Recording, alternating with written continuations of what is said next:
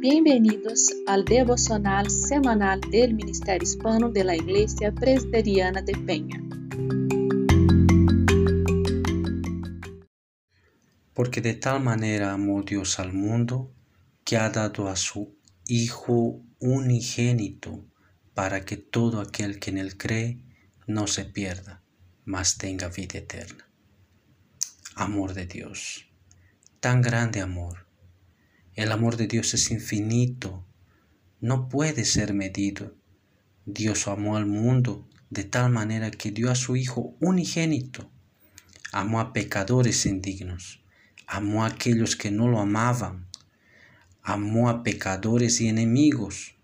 Los amó no apenas con palabras, mas con acciones, entregando a su Hijo amado. Lo entregó para morir una muerte vergonzosa en la cruz. Lo entregó desde la eternidad.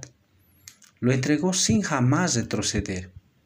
Sí, Jesús, el Hijo amado de Dios, se colocó en nuestro lugar.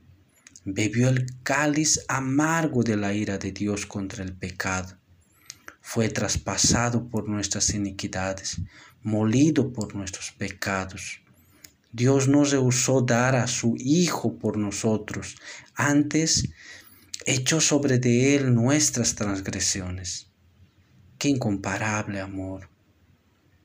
Oh amor, incomprensible amor, amor eterno, amor sin igual, el amor de Dios.